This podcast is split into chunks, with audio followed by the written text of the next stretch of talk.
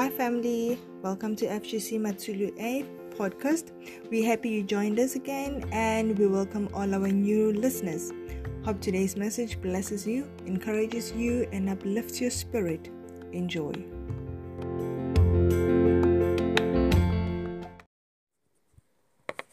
Ngiyanibingelela bazalwane egameni lenkosi yethu lenjesu Kristu.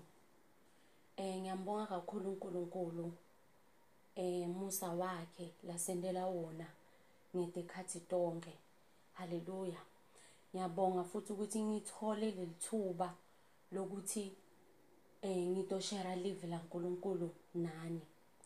Lithi iBhayibheli lapha in the book of Matthew uyakhuluma Jesu ngalinye ilanga uthi loku uNkulunkulu lasihlebela kona asigibeleni eh tukwemathayela bese siyakumemetela ngalamanye amagama Jesu bekachaza ukuthi loku uNkulunkulu akudrobhako emiphefumulweni yethu.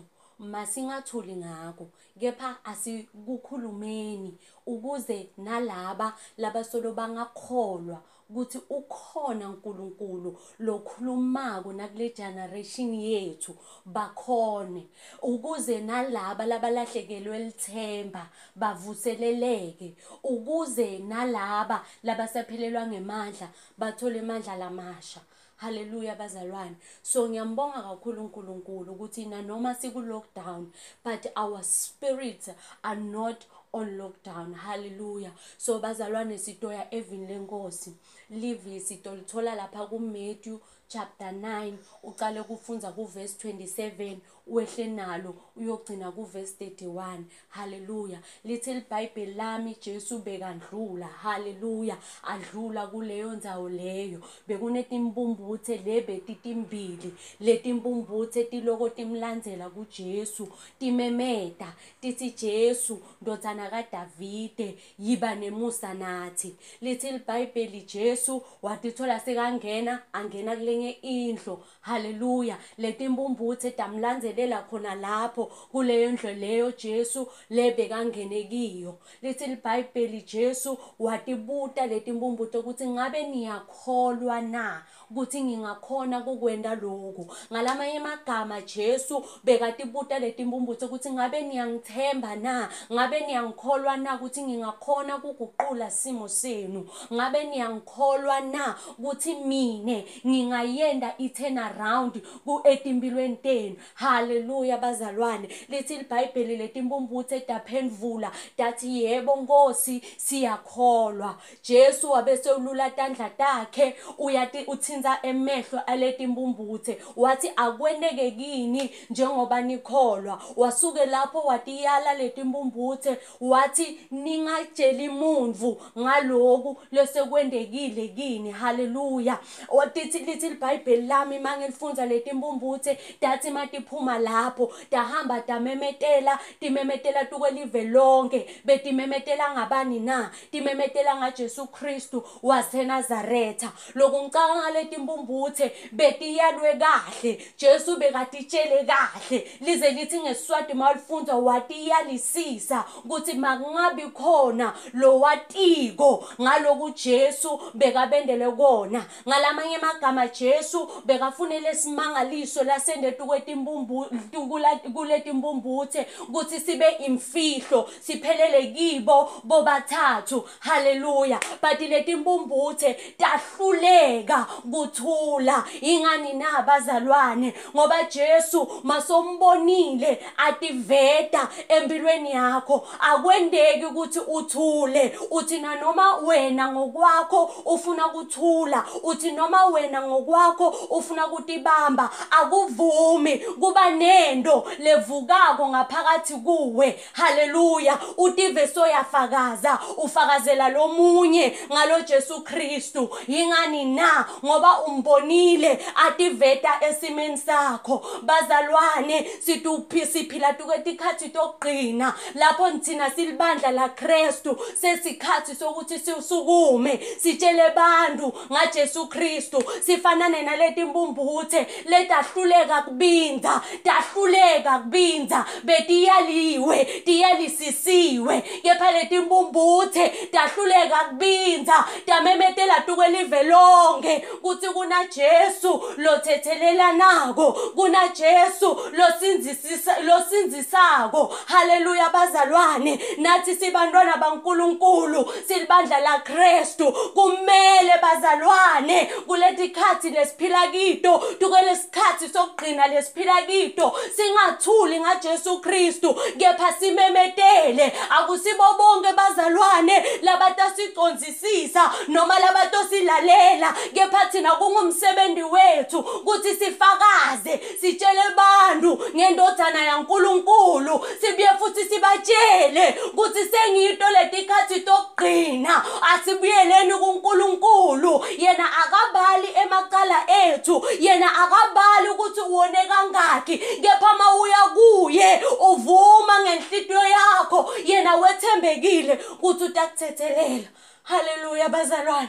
Uthi Jesu ngalenye ilanga uyahamba nebafundi bakhe. Baya eGetsemane makafika Jesu utshela abafundi bakhe uthi hlalani la ngiyabuya ngisaya lapha ngisaya kothandaza. Lithi iBhayibheli lami Jesu makabuya ngalana uthola abafundi balele. Uyajika Jesu uyabuyela futhi uyothandaza uyabuya ngala ubathola kwesibili futhi balele. Lithi iBhayibheli lami Jesu uyababuda uthi nilaleleni vukani nithandaze kuze ningangene esilingweni. Nathi bazalwane siyafanana nebafundi baJesu silele. Kwangathi konke lokwendakalako kusha kithi ibe thina satshelwa kulotshiwe evini laNkuluNkulu kuthi ngetikhathi tokugcina titawuba khona tifo letingalapheki titawuba khona tifo letithathelana nako batawuvela abaprofeti bemanga. Lokusho kona bazalwane ukuthi sisenhlanhleni tonke letimo letivelako hayi ukuthi asitati siyatati kepha sithulelani? Bantu singabatsheli ngaJesu Kristu. Sithulelani singashumayeli bantu ngaJesu Kristu. Kuyangimangalisa kakhulu. Live lithwele tandla libhizi corona corona corona nangala. Nathi sijoyine live sithi corona. Kwangathi konke lo lokwendakala kasikwadi ibe sitsheliwe kuthi ngetikhathi tokugcina kutawuvela timo letifana naleti. Kepha nanoma kunjalo thina akusho ukuthi sijoyine live bese sesiyarelaxa bese sesiyalala njengebafundi baJesu kepha ngiso sikhathi lesi lekumele ukuthi sivuke bese siyamemetela sithi phendvukani ngoba umbuso wezulu sowusonzele. Phendukani kuna Jesu Kristu lothethelena tono lelithi livi lakhe.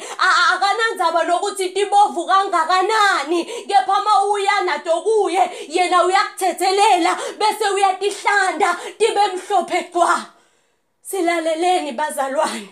Ngiso sikhathi lesi bazalwane kunokuthi sibhizi sijoyina live. Sithi kune corona kune corona. Asimemeteni bazalwane. Sithi kuna Jesu. Asitsheleni bantu ngensinziso. Asitsheleni bantu ngaJesu Kristu. Lotawubuya masinyane. The bible says in the book of Matthew chapter 26 ufunze lapha ku verse 16 uthi Jesu makakhuluma nebafundi bakhe uthi hambani etiven tonke nende bafundi uthi Jesu nibabhabhatise egameni lababe nibabhabhatise nesegameni lendodzana nalamoya loyingcwele bese niyabayala ngako konke lenginiyale ngako. Mina ngitawubanani haleluya bazalwane. Kepha thina sendani? Sendani. Ngabe siyabatshela abantu ngaJesu Kristu? Ngabe siyabenda yini labafundi? Noma sihledi nje sirelaxile? Eh sifuna kubona ukuthi kutowendakalani bazalwane sinemsebenzi sinemsebenzi enemsebenzi wethu.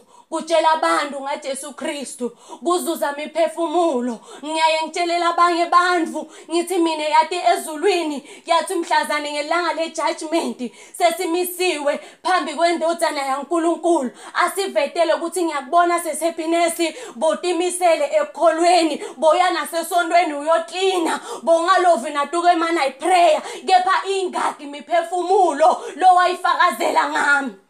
Haleluya bazalwane. Masingathuli ngaJesu. Lesi sikhathi sokuthi sitshele bantu ngaJesu Kristu?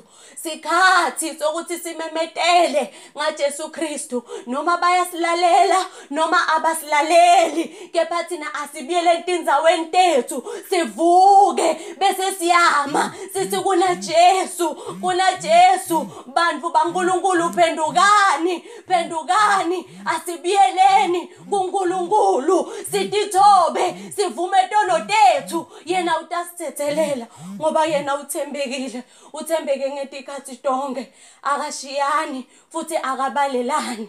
Haleluya bazalwane. Ngiyambonga ke kakhulu uNkulunkulu. Kungumthandazo wami kuthi uNkulunkulu akasiphe emandla eh ukufakaza sifakaze ngaye akasiphe lesibinzi sokuma simelane nalesikhathi lesimatima lesikiso. Ngiyambonga kakhulu uNkulunkulu. Eh ngiyathandaza kakhulu ukuthi le alithole indzawo etinhlitweni tethu bese namoya uyachubeka uyalifakazela egameni lika Jesu Kristu ngiyabonga.